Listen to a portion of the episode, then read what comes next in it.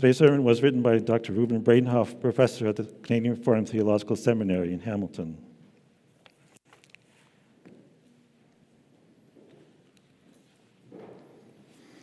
Beloved congregation of our Lord Jesus Christ, when we began this service, the Lord greeted us with words from Revelation 1 Grace and peace to us from him who is, who was, and who is to come, from the seven spirits before his throne, and from Jesus Christ, the faithful witness, the firstborn from the dead, and the ruler of the kings of the earth. Maybe we didn't pay much attention to it, but listen again to its last few words Grace and peace from Jesus Christ, the ruler of the kings of the earth. Christ is the one enthroned in the heavens, the great King. And Christ our King welcomes us with grace and peace. Despite our filth and shame, Jesus smiles down from his throne with the favor that he earned for us by his death and resurrection. Christ is our King. That means we're citizens of his commonwealth and subjects of his dominion. We belong to his kingdom. And the scripture says only those who truly share in the kingdom are entitled to its blessings, the gifts of life and peace. So, how do we get into the kingdom of Christ? It says a couple of chapters later in Revelation about Jesus that he holds the key of David. What he opens, no one can shut, and what he shuts, no one can open. Chapter 3, verse 7. It is Christ who decides whether the door will be opened or closed whether a person receives grace and peace. He holds the keys, but he's given these keys to his church. So, this is our theme from Lord's Day 31. Jesus the King entrusts us with the two keys of his kingdom. We will see the preaching of the Holy Gospel and church discipline. Jesus the King entrusts us with the two keys of the kingdom. The two keys are the preaching of the Holy Gospel and church discipline. So the first key is the preaching of the Holy Gospel. When the Catechism students first learn what true worship is all about in the second commandment, they already know that the preaching of God's Word is of first importance. They know it's important by the amount of time we spend on the preaching every Sunday. They also know that the preaching is important by thinking about how our church building is set up. For instance, we don't have an altar at the front of the church for the ongoing presentation of Christ's sacrifice, not like in the Roman Catholic Church. We also don't have a large screen for film clips. There's no elaborate setup for all kinds of musical performances. But at the front, in the center of every Reformed church, is the pulpit, for the preaching is of first importance. The Catechism students learned this, just as everyone else has learned, that the faithful preaching of God's Word is one of the marks of the true church. If there's no true, true preaching, then that church has strayed very far from what her king requires. We know preaching is important. But is old fashioned preaching still effective in our internet age, our time of TikTok, TED Talks, and podcasts? How do we know that this key we're using isn't rusty and bent and too old? The Belgian Confession talks about the pure preaching of the gospel, Article 30, 29. But what makes the preaching pure? There's no simple definition of preaching in the Bible, but it does say a lot about what it means to proclaim the Word of God. For example, it says that God's servants are compelled to pass His words along. In other words, preaching has to happen no matter what cultural pressure is against it, no matter what enemy opposes it. Like Amos says, the Lord God has spoken. Who can but prophesy? Amos 3, verse 8. God has also told his people to test what the preacher says by what God has revealed in his word. Have you ever heard of the Bereans? These were people to whom Paul and Silas preached during a missionary journey. And the believers in Berea were commended for this one thing that they cherished and also tested the preaching that was brought by the apostle. Acts 17 says, They received the word with all, with all readiness and searched the scriptures daily to find out whether these things were so. They compared whatever they heard from these human messengers with God's written word. And don't miss the blessed result of their diligence in the word. Therefore, many of them believed. So, be a Berean. It doesn't mean that the preached word isn't brought in weakness, it certainly is. Human shortcomings always get in the way. A sermon can be badly put together or it can be badly delivered, and sometimes both. But God has chosen preaching to be so precious for the strengthening of his people. We read in Romans 10, verse 17 faith comes by hearing the word of God. Another aspect of true preaching is that those who bring God's word aren't allowed to pick and choose the message they want to bring.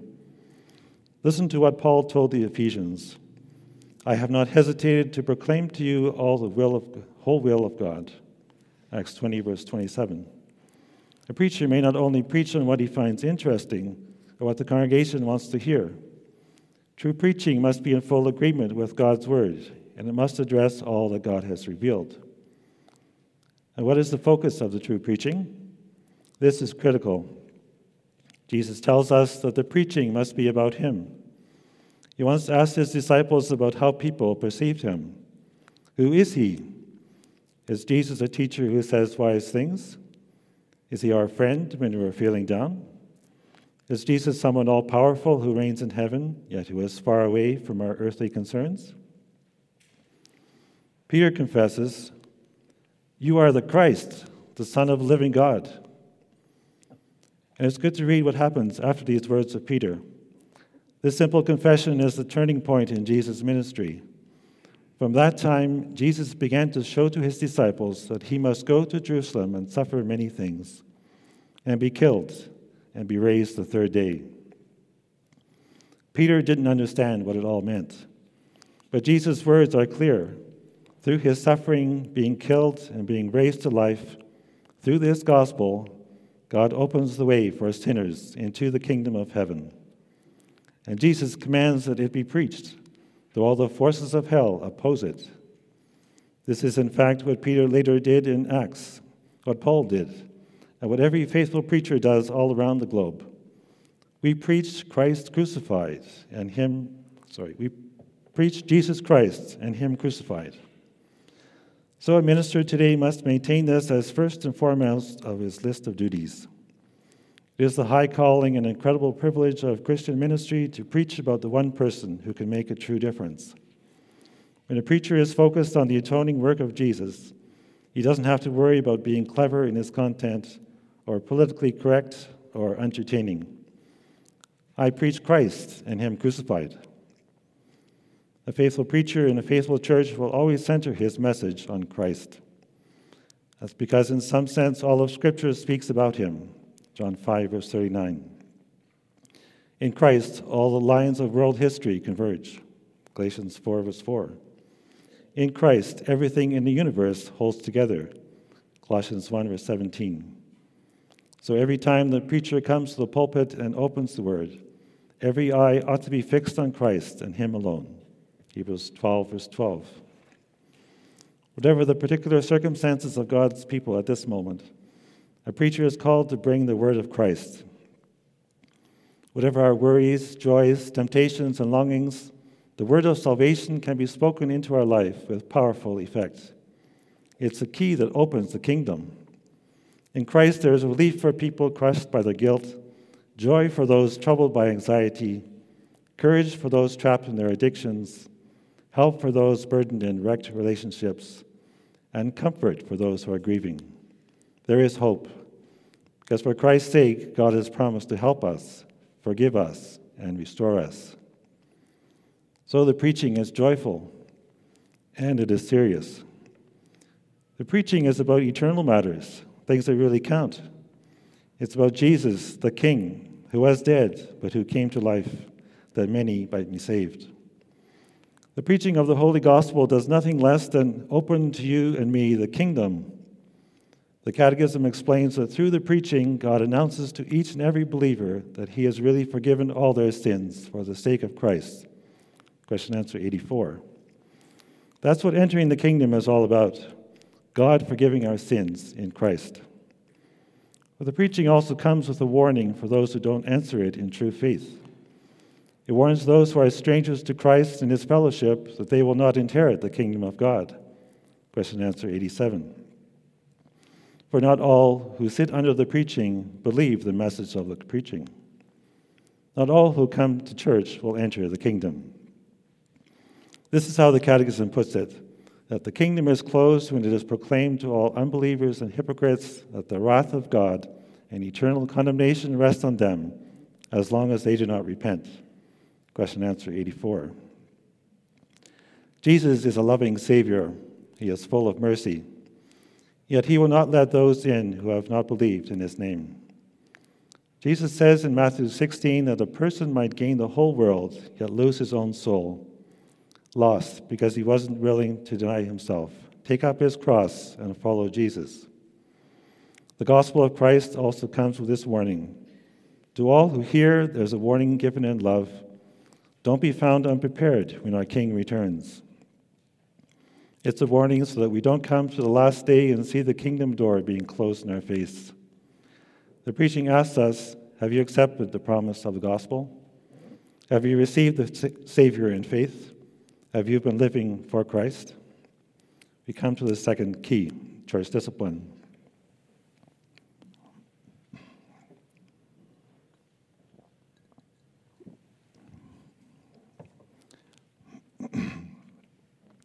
People like to say that the church isn't for perfect Christians, it's for sick sinners. That's true in a sense, but it doesn't say everything. The church is definitely a place where sinners can find shelter in Christ. And those who come must also live differently. Jesus the King seeks faith and obedience from those who want to live under his rule. It's for this reason that Jesus has given a second key to his people. It's the key of church discipline. With this key, the kingdom of Christ can also be closed to those who don't live according to his will. The Catechism speaks about those who call themselves Christians but show themselves to be unchristian in doctrine and life or life. Question answer 85. But what does that mean to be unchristian? How do we know what that looks like? Being a Christian isn't just receiving the mark of baptism. Being a Christian isn't just having membership in the right church. A Christian isn't defined as someone who has a scripture app on his phone, or a Bible on his shelf, or a cross around her neck nor is he even someone who gives the right answers at a home visit. According to the Catechism and according to the Word of God, a Christian is someone who confesses the name of Christ, is someone who presents himself to God as a sacrifice of thanksgiving, and is someone who is daily involved in fighting against sin and the devil. A Christian is marked by believing and by doing. So while some people might call themselves Christians, says the Catechism, they show themselves to be unchristian in doctrine or life. When there are such people, Jesus wants something to be done for them. We don't put them out of the church as quickly as we can, but we seek to discipline them. See how the word disciple is at the root of the word discipline. It's a simple clue to how, with this activity, we're trying to disciple believers. We're teaching them, we're teaching each other how better to follow the Master. Discipling involves encouragement and prayer, correction and admonition, ongoing, day by day, for years. I know that it sometimes seems that the key of church discipline is left hanging on a nail in the consistory room. What I mean is, it's just for the elders to use, and only when things have gotten really bad. That key of church discipline seems far too heavy for most of us to pick up and use effectively and boldly. But Christ hasn't given this key only to the elders of the church. That's because right and faithful living in the kingdom must be the concern of us all as fellow citizens of Christ. This key of church discipline is for daily use in the kingdom, for sin still has a presence in our lives. There are still failings that can hinder us from the service of God. There are still sins that can open rifts between fellow Christians and cause division. There are still sins that can spread and affect the body of Christ. The key of church discipline is given so that all such sin can be handled in the right way. In Matthew 18, Jesus teaches about mutual discipline and church discipline and how we should lead our, lead our life in the kingdom. Notice that he's not saying these words only for the benefit of church leaders, they are for every Christian. And the main approach for this kingdom living is quite simple Brother, we should talk. Jesus says, If your brother sins against you, go and tell him his fault between you and him alone. Matthew 18, verse 15. If you see your brother or sister in the faith acting in a way that's not Christian, you must talk to him or her. This sounds like a bold step. Few of us like to be confrontational. We hesitate to point out someone's wrong. Perhaps you're not totally sure of what your brother did. Maybe he did something that you feel is wrong, but he might not agree that it is. Even so, says Christ, you must talk rather than gossip, rather than complain, rather than let a grudge remain, let us talk. Notice how this catechism first speaks about a sinner being admonished in a brotherly manner. We need to underline that phrase in a brotherly manner. That puts all correction into the necessary atmosphere. It happens inside the bonds of love within a congregation. The approach is brotherly, sisterly. It is done lovingly. And as a general comment, this approach is such an essential way for us to preserve unity and harmony in our church to the glory of Christ.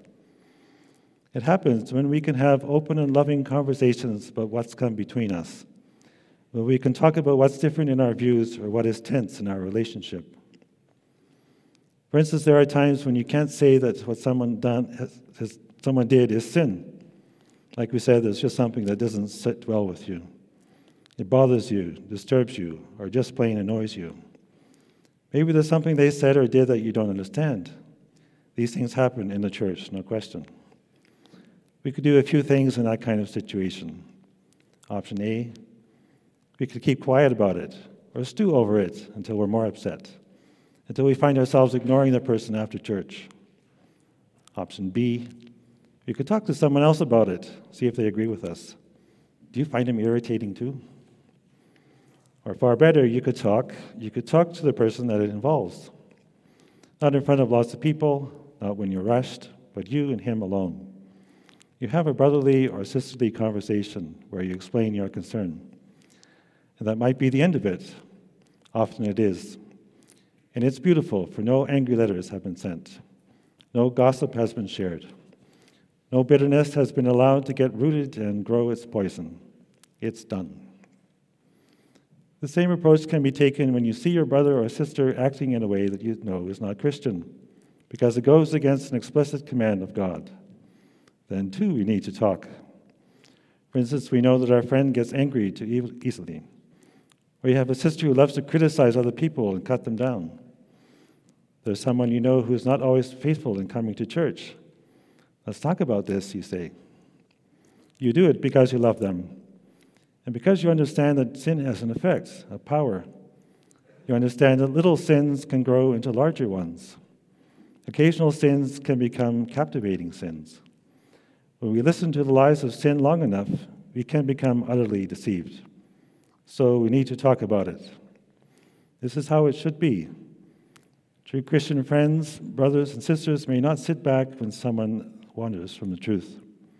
We can do this at any age, in high school, as young adults, among lifelong friends. Even when the time comes for the consistory to be involved in church discipline, the key isn't resting in their hands alone. The entire church must be involved in prayers and support. Even if we don't know the name, don't know the whole situation, we pray. And if we're given the opportunity, we must encourage and support. We don't want to lose any member of the body. Christ's words about discipline are hard, yet we must wrestle with them. Those who still don't repent, those who refuse all admonition, do not belong to him. They have no part in the security, the peace, the blessing of his kingdom. This is how Proverbs describes it. Proverbs 29, verse 1. Whoever remains stiff necked after many rebukes will suddenly be destroyed without remedy. Genuinely listening to each other and humbly accepting their rebukes is important. To ignore these admonitions can lead to a sinner's death. We've seen that the key of preaching can save. Can discipline save? Think of Jesus' words in Matthew 18. Just before speaking of an unrepentant person being excluded from the church, Jesus told the parable of the lost sheep. If a man owns a hundred sheep and one of them wanders away, will he not leave the 99 on the hills and go to look for the one that wandered off?